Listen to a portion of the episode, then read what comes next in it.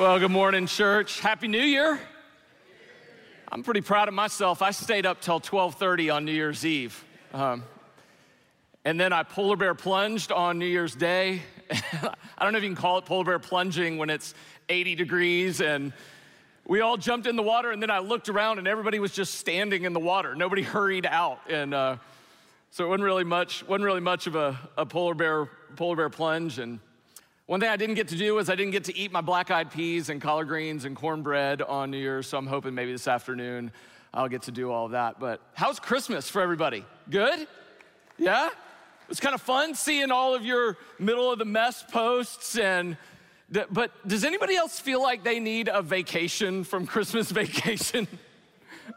I mean, th- could there not be a more hectic, pressing season than like Thanksgiving to Christmas to New Year's? I mean, it's filled with, it's fun.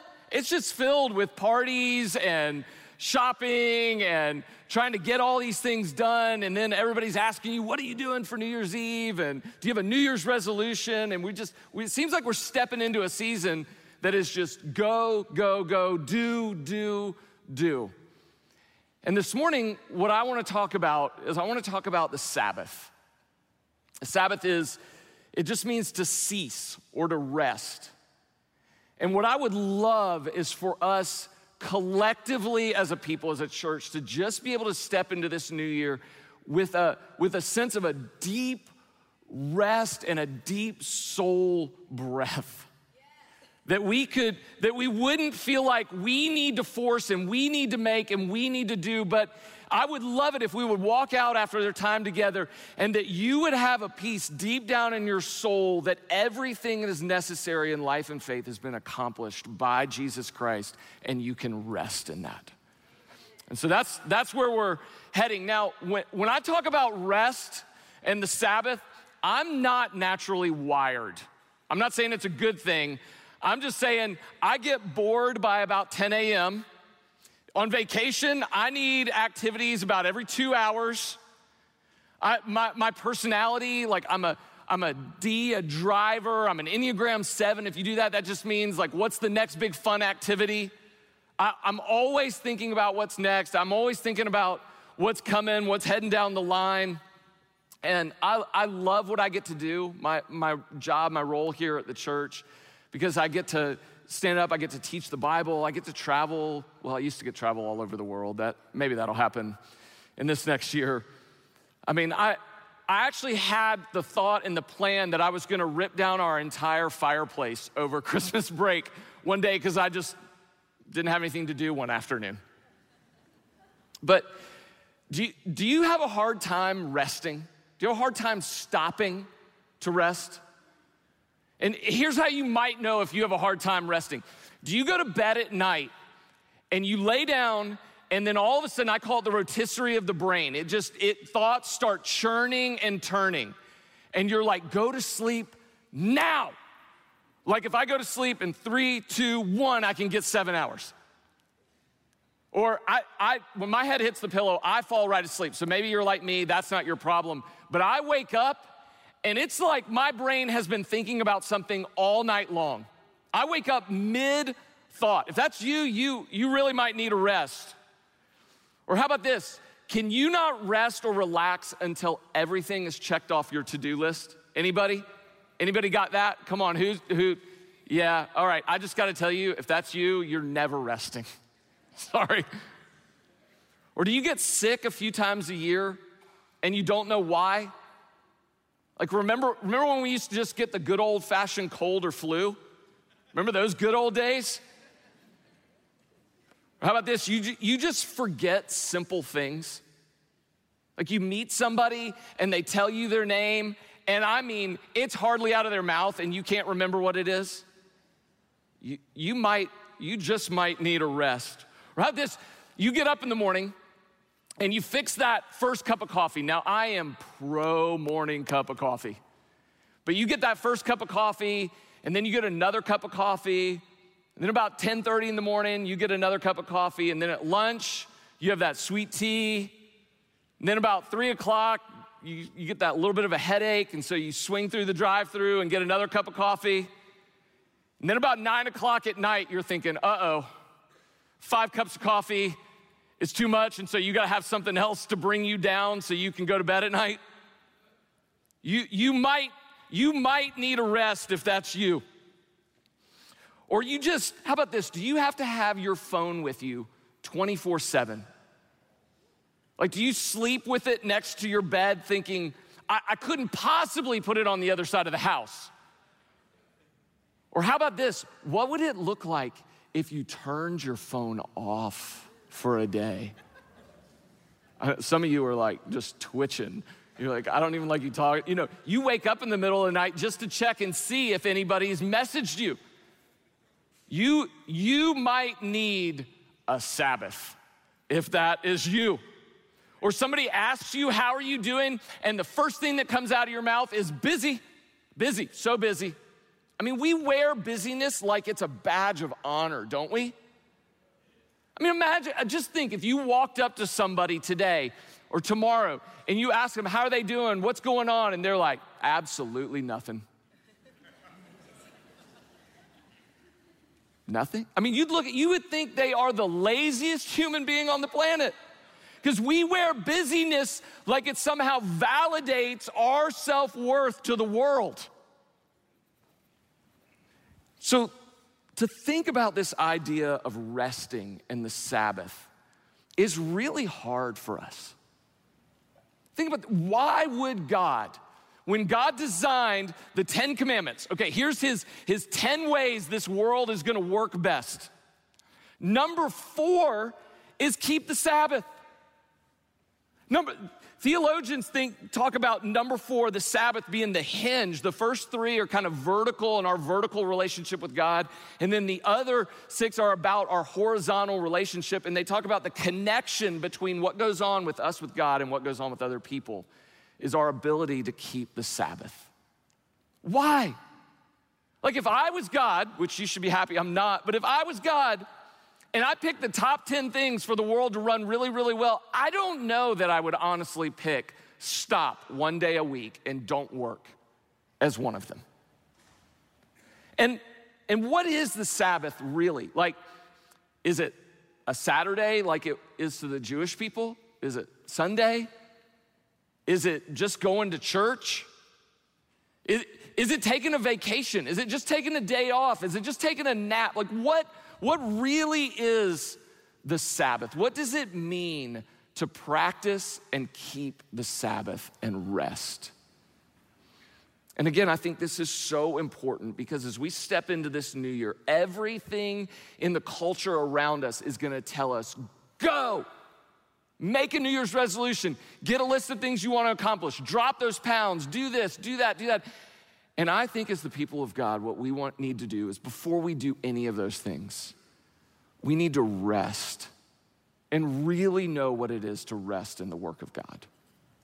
And so if you grab a Bible, go to Matthew chapter twelve, and we're gonna look uh, at Jesus talking about the Sabbath. And so in Matthew chapter twelve, in verse one, it says this, at that time.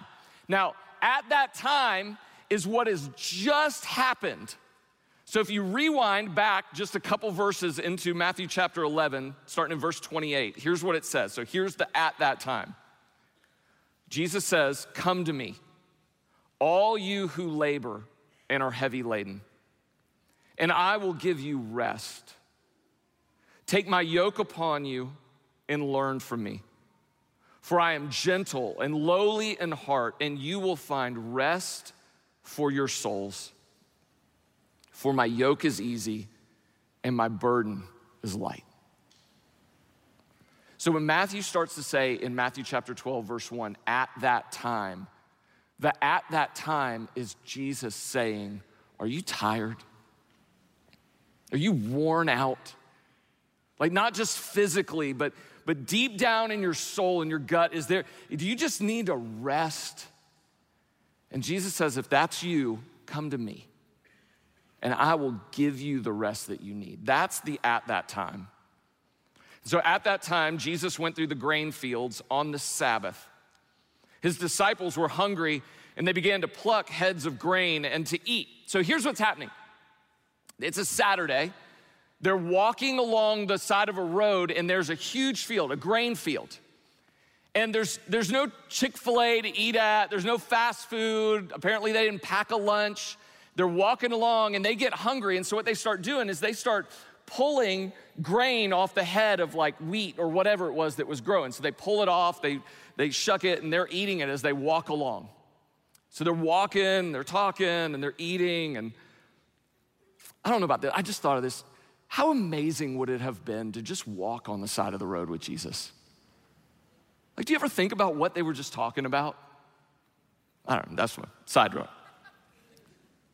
Verse two, but when the Pharisees saw it, when the religious leaders of the day saw it, they said to him, look, your disciples are doing what is not lawful to do on the Sabbath.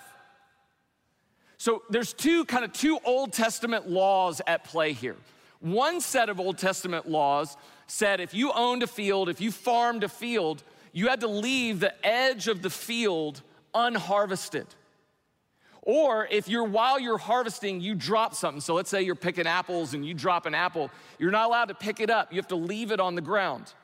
And the point of leaving that strip along the edge of the field or not picking up what you dropped was so that people that, that didn't have enough, people that didn't have money, people that couldn't afford a lunch, people that were traveling, that were, you know, passing through the country or whatever it was, they would have, have the ability to have something to eat. It was God's way of providing for people that couldn't provide for themselves. And so that's Jesus and his disciples. They're, they're doing what that law says to do. But then on the other side, there's this other law that says, on the Sabbath, you're not supposed to do any work. So the Pharisees come up and go, you're doing work. By pulling heads of grain off, you're harvesting, you're doing work. You shouldn't be doing work. Now, do you ever read the Bible and you read something and, and you think, that sounds contradictory to this? I, I can't figure out how these two things kind of come together. And, and that's what seems to be happening here, except if you look down in verse ten, it says the Pharisees show up to Jesus to accuse him. Which means they probably have been watching, they probably have been waiting, and they thought, this is our chance, we're gonna get him. So they lay this trap. Now, the Sabbath was a really big deal to the Jewish people. It was, a, it was such a big deal, in fact, they wrote this thing called the Mishnah. And the Mishnah was like commentary on each of the commandments. And when it came to the fourth commandment, keeping the Sabbath, they had the Mishnah, and it had thirty-nine categories with hundreds of rules and laws within those thirty-nine categories about how to keep the one thing that says don't do anything. You see the irony in that? Let me give you hundreds of things to do to not do one thing, not do anything. And so in verse three, he said to them, have you not read... which is total sarcasm. Because of course the Pharisees have read. They, they read, of course they had read all of their Bible. They had read, not only had they read, but here, this is Genesis, Exodus, Leviticus, Numbers, and Deuteronomy, the first five books of the Bible. Not only had they read these, they had memorized them. And probably had memorized other parts of what we call the Old Testament, the Hebrew Scriptures. So not only had they read it, of course they had read it, they'd memorized it. But you do know, don't you, that you can know things about God and not know God? Like you can read some information about God and not know the heart of God. You, you, can, you can find out some things. You can listen to some things about God and not have a relationship with God. And so he said to them, have you not read? Now he's going to give two Old Testament examples for why they're not breaking the law of not keeping the Sabbath. Have you not read what David did when he was hungry? So this is from First Samuel chapter twenty-one. And those who were with him how he entered the house of God and ate the bread of the presence, which is not lawful for him to eat, nor for those who were with him, but only for the priests. So he's saying, don't you remember the story of David? David's on the run, the king wants to kill him. They duck into the temple, they don't have anything to eat, and there's the priest, and out on the altar, every day they break, baked this fresh bread. I mean, imagine you walk in to worship and you just smell that like yeasty, doughy, good, fresh bread smell. And that bread was supposed to remind you of the presence of God. They called it the bread of the presence. And it was, nobody was supposed to eat that except the priests. And every day they would take it away and they would bring out fresh bread. And David runs in and he's like, we don't have anything to eat. And the priest gives him the bread of the presence. And it says, he says, listen, nowhere in the scripture when David does that does it say that he actually broke the law of God by doing that. Verse five, or have you not read in the law how on the Sabbath the priests in the temple profane the Sabbath and are guiltless? He said, the priests, every time they would go into worship, they would do work. They, they would work, they would slaughter animals. It was bloody, hard, heavy, dirty work. And they would do it on the Sabbath, and the priests didn't profane the Sabbath. They didn't break the law. Verse six. I tell you. Now, I love it when Jesus just comes right out and says, can I give you the point? Like, I know I've been talking and all that, it sort of sounds like code and parables and all this other stuff. So can I just put the cookies on the bottom shelf and tell you what I mean by everything else I've just been saying? He says, I tell you, something greater than the temple is here.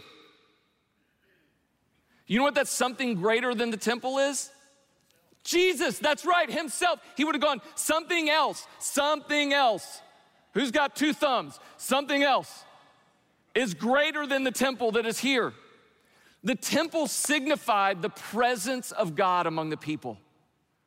It was a sign, it was a symbol of the presence of God. And Jesus shows up and he says, I am not just a sign or a symbol of the presence of God. I am the very presence of God among you. We just celebrated at Christmas that Jesus is Emmanuel, God with us. And so Jesus is claiming to be the very presence of God. He's claiming to be God in the flesh. Then he says, and if you had known what this means, quote, I desire mercy and not sacrifice. You would have not, you would, you would not have condemned the guiltless. When I was little, when I was in high school, uh, my friends and I would get ready to go out on Friday night, and we'd be getting ready to leave, and I'd be walking out of the house, and my mom would stop me, and she'd grab me by the arm, and she'd say, hey, be home by twelve. And I'd go, yeah, yeah, yeah, yeah, okay. And I'd start to walk, and she'd grab my arm, and she'd go, no, no, no, look at me. Look at me, look at my eyes, right here. No, look, look in my eyes. Do you understand the intent of what I'm saying right now? Moms, you know that, right? Because she knew in my brain, I would go, twelve? Well, twelve could be twelve a.m., twelve p.m., I don't know. If I show back up at four a.m., that's before twelve p.m., and you said twelve, you didn't specify. So I followed what you said. And my mom would go, you missed the intent of what I was saying. And that's exactly what Jesus is saying right here. He's saying, you got the letter of the law, guys. You just missed the spirit of the law. And then he quotes Hosea six six. I desire mercy and not sacrifice. Jesus quotes Hosea six six a bunch of times. It's like, it must be his life verse or something. I don't know. But mercy, when he says, I desired mercy, that word mercy is hesed. It means faithfulness or steadfast faithfulness or steadfast love. And so what Jesus is saying when he quotes that is that it's better to follow the intent of the law by faith than the letter of the law by hollow, meaningless, religious ritual. He says, it's, I desired mercy. I desired faithfulness. I desired that you would live and relate and work to me out of faithfulness and love for me, that you would have a heart for me. And all those things you do would flow out of that. Not sacrifice, not just ritualistic actions. I desired faithfulness. And then he says this, you would, if you had known that, you would not have condemned the guiltless. Jesus is claiming to be guiltless. Right? He, he at first he says, I am the presence of God. And now he's saying, I am the perfection of God. He over and over and over and over again continues to say, I am God, I am God, I am God, I am God. You'll, you'll hear people sometimes object and say, well, Jesus never claimed to be God. Yes, he did. Yes, he did. Over and over. He just claimed to be greater than the temple, to be the presence of God himself. And he just claimed to be guiltless, perfect. And then he says in verse eight, for the Son of Man, that's an Old Testament term from Daniel. A, that's, a, that's a term used for the Savior of God. For the Son of Man is Lord, is God of the Sabbath. So he's claiming to be the presence of God, the perfection of God, the Savior of God, and the God of the Sabbath. Here's the point in all of this. If you hear nothing else from me, the Sabbath ultimately points us to Jesus. Everything that God intended for the Sabbath to do, whatever else it entails, underneath it all, the point and the purpose of it is that we would fix our eyes on Jesus. That we would practice the Sabbath, not to keep hollow ritualistic actions, but that we would fix our eyes on Jesus and that we would see and know and love that Jesus is our God and he's with us. I want to talk about a couple things that the Sabbath is. And the first one is this. The Sabbath is for us and about God. The Sabbath is for us, and it's about God. If you go back into Mark, in Mark chapter two, in Mark chapter two, verse twenty-seven, Mark is telling the exact same account that Matthew is telling in chapter twelve. Except that in Mark, he adds some detail that Matthew leaves out. And one of them is what Jesus says. Jesus says in verse twenty-seven, the Sabbath was made for man, not man for the Sabbath. Like how... How good is God? How good is God that he created a Sabbath for us? How good is God that he would create in the order of the world a day a week that we would stop and rest? He didn't have to do that. He could have just said, you know what, here's how this is gonna work. You are gonna live and toil and work three hundred sixty-five days a year. Go, work, grind, do. Go, but he says, no, I made for you a rest, a day to rest in me. And so it's, it's for us, it's a gift from God for us, but it's not about us. The Sabbath day is not, it's not about us, it's about God. In, in Exodus chapter twenty, in verse eight, starting in verse eight, this is the, when he tells, when Moses gets the Ten Commandments. And he says, remember the Sabbath day to keep it holy. Six days you shall labor and do all your work, but the seventh day is a Sabbath to the Lord your God. We're to keep it holy. We're to set it apart. That's what holy means, set it apart. And it is to be a day, a time that is devoted to the Lord. Which means you're, you're already doing it. You're here.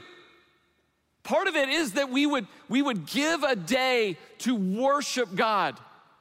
To say, God, everything is about you. Everything is to you. Everything is through you. That we, we would have a day that we would stop and we would pause and we would say, God, the world doesn't revolve around me. It revolves around you. You are the thing that holds it up. You are the thing that keeps it going. You are the one that makes everything work. Not me, you. It's for us. It's just not about us. And because it is a, it's for us, enjoy it. Enjoy, we should enjoy the Sabbath. It should be the greatest day of the week. It should be, you know, Sunday fun day.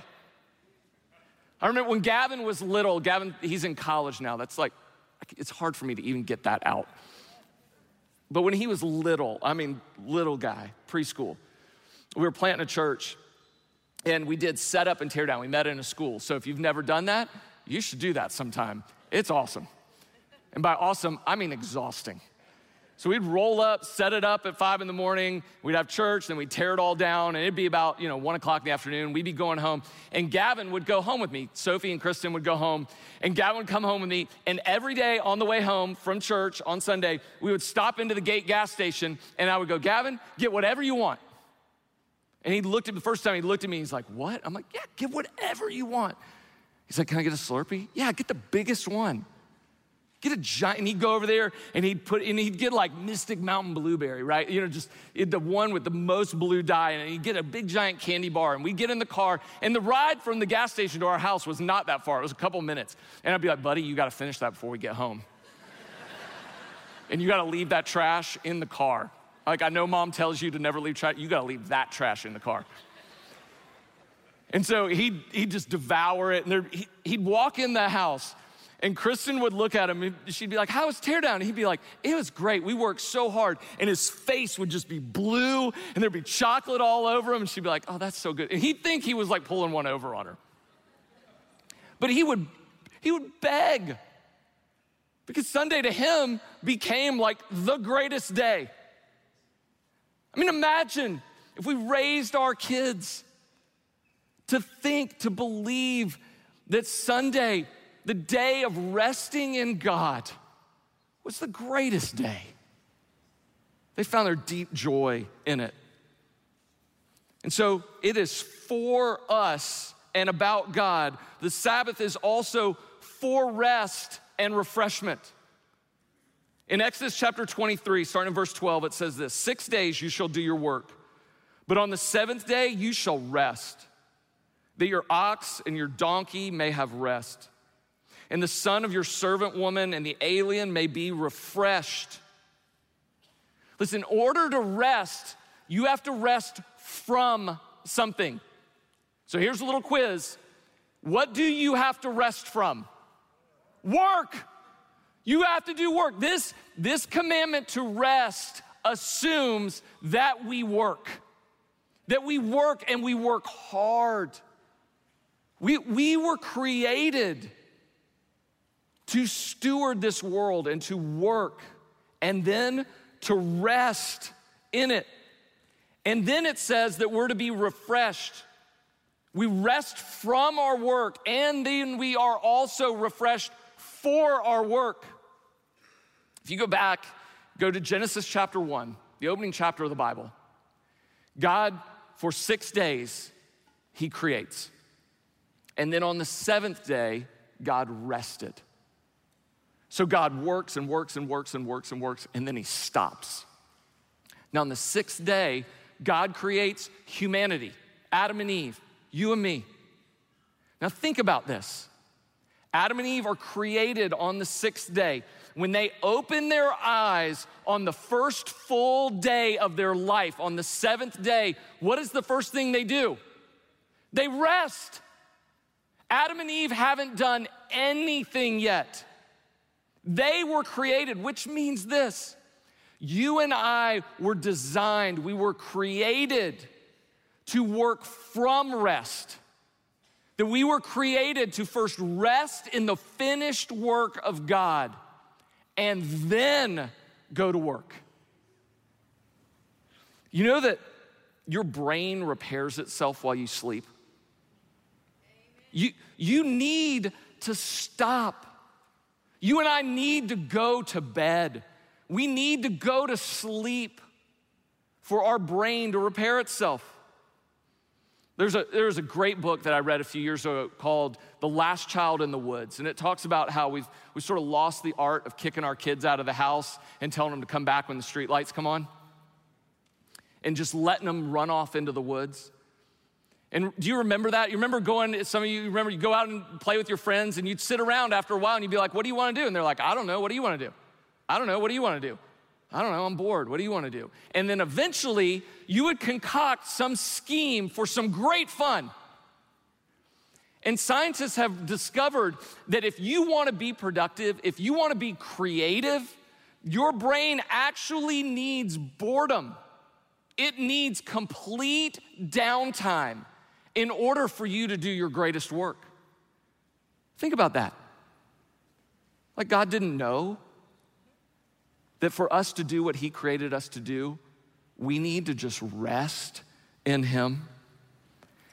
And so this afternoon, here's what you need to do. I know, I'm, go find a golf tournament and turn it on. Is there, is, is there anything better than a Sunday afternoon nap? Just, and now on T one. Just out. Or wait till February when NASCAR comes back. There's nothing like a Sunday afternoon on the couch NASCAR race. Just, woo, that white noise just humming around. And just lay down and like every once in a while just kind of open an eye and be like, yep, world's still going, and go right back to sleep. You, you and I, God gave us the Sabbath to be rested and to refresh. And the Sabbath is a rhythm of life rooted in the created order. When God gives the Ten Commandments for the first time in Exodus chapter twenty, he says this, for in six days the Lord made the heaven and the earth, the sea and all that is in them, and rested on the seventh day. Therefore, the Lord blessed the Sabbath day and made it holy. In, in this version of the Ten Commandments, in the first telling of the Ten Commandments, the reason why we practice the Sabbath is because God created the world to work that way.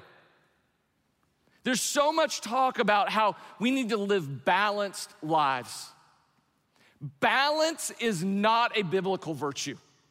Balance is like yin and yang, Taoism, Taoism, Eastern philosophy. What the scripture teaches us is a rhythm of life. Six, one, six, one, work, rest, go, stop, press, cease. Look at Jesus's life. Jesus didn't live a balanced life. Jesus would teach and preach and heal, and then he would pull away and be quiet. And then he would re-engage, and then he would pull away, and he would stop. You look at the Apostle Paul. The Apostle Paul was like, I press on. And then he would stop and practice the Sabbath. That's the rhythm we were meant to, not balance, but rhythm. I read this, this other book about a year or so ago by a guy named John Mark Comer, and the book's called The Ruthless Elimination of Hurry. And, and people would come up to me and they'd be like, hey, I know you're so busy, but do you think we could grab lunch? And I started hearing that a few times, like, hey, I know you must be so busy. And I started thinking, what is it, like what is it in me that is causing everybody else to think I'm so busy I don't have time for a relationship with them? What, what is it that I'm, I'm either doing or I'm portraying that says, I don't have time to eat a taco? And I went on a mission to really to ruthlessly eliminate hurry, because Jesus said, I came that you might have life and life to the fullest, not life to the busiest. Have a, have a full life, just don't have a busy life. And rhythm is really, it is this bold declaration of faith. It really is. That when you say, I believe that God can do in six days plus one day of nothing, more than I can do in seven days without any rest, that's an incredible declaration of faith. That you would trust God enough to say, I don't have to be the one to keep all of the plates spinning. So the Sabbath is a rhythm of life rooted in the creative order, and Sabbath is remembering that God saved and set you free. That song, prone to wander, Lord, I feel it, prone to leave the God I love. We, we constantly suffer from gospel amnesia. We are prone to forget the good work of Jesus Christ. We just are. And if you read in Deuteronomy chapter five, which is the second time the Ten Commandments are given, Deuteronomy just means second telling. And so the people of Israel are about to go into the promised land. And so Moses looks at him and he's like, okay, now listen. You remember when your mom would send you over to a friend's house and she would say, remember how I told you to say please and thank you and yes ma'am and no ma'am? Do that. That's a second telling. That's a deutero telling of the law in your house. So Moses is gonna give it to him again. He's gonna, we're about to go in the promised land. Let me remind you of these Ten Commandments. He says, you shall remember that you were a slave in the land of Egypt.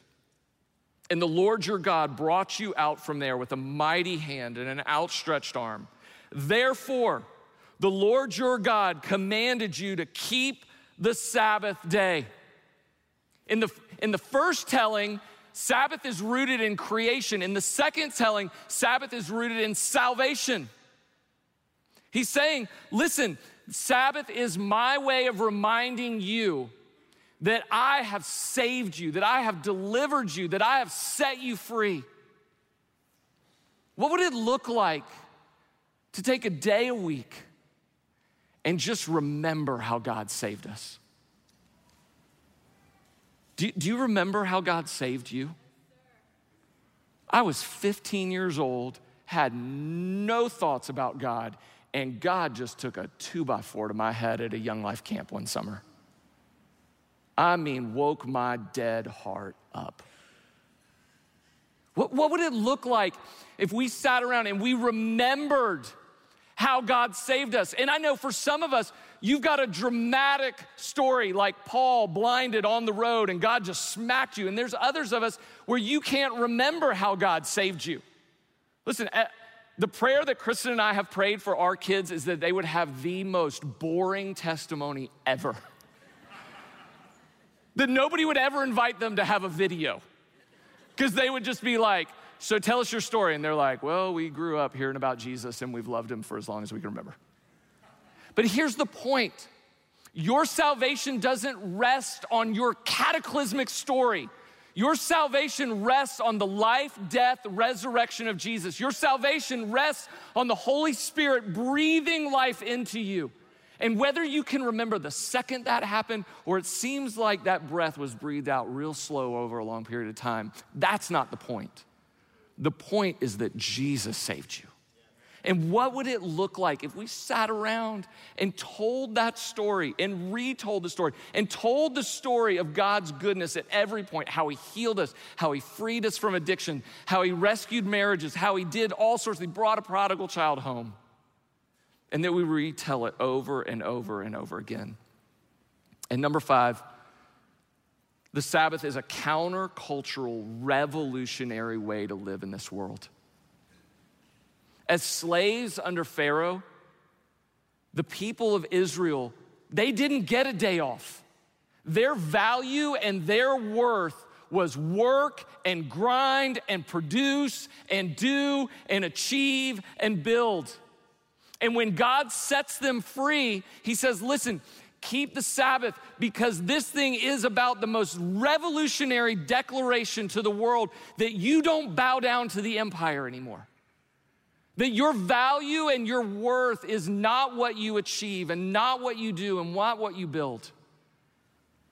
Look at me. Your value, my value, is not in what we do. Your value and my value is not in all that we achieve. It is in what God has done. Your value and your worth is in what Jesus has achieved in his perfect life, perfect, perfect death, perfect resurrection, and his rule and his reign right now. Your value and your worth is being caught up in Jesus. Your value and your worth is in resting in what Jesus says. And one of the most bold witnesses you may have is that you would just stop and rest. Like, don't answer your phone on vacation. Don't, just put your phone away for a day. And when somebody says, why didn't you text me back or why didn't you answer? You can just go, well, it's because I'm not a slave to this thing. My value, my worth is not in how much I produce. My value, my worth is in other things. It might be one of the most revolutionary, countercultural things you and I ever do. It might be one of the most bold witnesses we ever make. I'm telling you, if you stop and you rest and you practice the Sabbath, people will look at you like you are the strangest human being on the planet. And they're gonna ask you why. And it's a setup. It is a perfect setup for you to tell them about God. And then lastly, the Sabbath is salvation that is finally and fully secured for us in Jesus. In Hebrews chapter four, starting in verse two, it says this: for, because of. For the good news, that's the word gospel. For the good news, the gospel, came to us just as it did to them. So he's, he's saying to us who live on the other side of Jesus, the gospel is coming to us just as it did to these people that lived a long, long, long, long time ago that you read about way back here in your Bible. And then in verse nine it says, so then, there remains a Sabbath rest for the people of God. For whoever has entered in God's rest has also rested from his works as God did from his. God, the good news of the gospel is that God gives you a deep soul rest. That your relationship with him is not dependent upon how much you read the Bible and how hard you pray and how flowery your prayers sound, whatever, your religious attendance at service, it's not dependent on that. The good news of the gospel is it's all been accomplished by Jesus, so you can rest in it. And you want to, you, you'll produce a thing that you'll want to do all those other things, but it'll come from a place of rest. Now, do you remember where all of this started? Rewind forty minutes ago. Matthew chapter eleven, verse twenty-eight. This is what Jesus said. The at that time, he says, come to me. The, the invitation of Jesus to find rest. Listen, vacations are great. Days off are great. Walks on the beach are awesome. The invitation for real rest is to come to Jesus. Come to me. All. All. Like if you've got breath in your lungs, here's the invitation. Come to me, all who labor and are heavy laden. He's not just talking about you being tired from a long day's work. He's talking about, are you tired of trying to impress everybody else? Are you tired of trying to perform for God, to pretend that all the things that happened in your life didn't really happen so that everybody else and God will somehow accept you? That's a heavy burden. That is labor to walk around pretending and performing all the time. And Jesus says, no, come to me. All of you who have tried to pretend and perform your way into this thing. And he says, I will give you rest. Take my yoke upon you and learn from me, for I am gentle and lowly in heart, and you will find rest for your souls. For my yoke is easy and my burden is light. Do you, that yoke that he's talking about, a yoke was a thing that held and pulled the weight of work.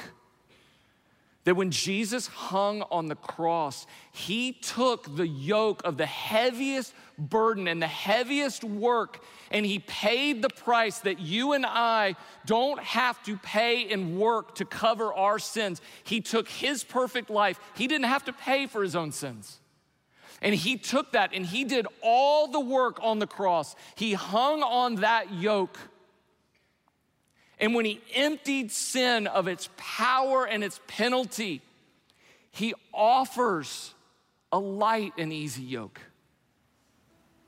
The offer of salvation is that you get to rest. in the work of Jesus Christ. You know, the, the last words of Buddha were this: strive unceasingly. Do you know what the last words of Jesus were? It is finished. You, you have a choice. You, you can spend the rest of your life striving unceasingly, bearing a weight and a burden that is heavy, and you will never be able to accomplish the work of having a right relationship with God and being at peace and rest deep in your soul. Or you can take Jesus up on his offer that he has finished every work that you need to be with him. And so listen, for some of us, what that means today is that you need to repent of your unceasing striving. You need to repent of believing that your world rests on you. You need to repent of trying to perform and pretend for everybody else and for God, and believing that you can't stop and that your worth is in what you produce. And you need to come and you need to repent and you need to receive again the good gift of God's rest. And then for some of us, you, you've never felt that rest. And somewhere in your soul right now, you're thinking, that's it. That's what I want. And I would say, come to Jesus. Right now, for the first time, come to Jesus. He will give you the rest you are looking for. Rest for your soul. So would you bow your heads? And right now, if you've been striving unceasingly, as a follower of Jesus, you've still been striving, and you just need to be reminded to stop, and you need to repent of your striving. Would you raise your hand right now? Wherever it is, come on, raise them up high. Look, come on. The rest of you are lying. Put them down. And if for the first time right now, you want to enter into the soul rest that Jesus offers in the finished work of the cross, would you raise your hand right now? Raise them up high and start this new year resting for the first time in the finished work of Jesus. Come on, way up. Be bold. Heavenly Father, thank you for the finished work in the life, death, and resurrection of Jesus. Thank you for the gift of resting in you. And so, Lord, as we worship right now, may we come to the altar of your Son, Jesus Christ, who is the Lamb that was slain before the foundations of the world. And may we find a deep, deep rest in you. And Lord, would you be honored? Would you be glorified? Would there be a smile on your face, that we find everything we need in you, ultimately our rest in you. And we pray it in Jesus' name, amen. Would you stand and let's worship together. Let's respond, come down, get down, kneel, pray, repent, rest in the Lord, and let's worship him as we sing together.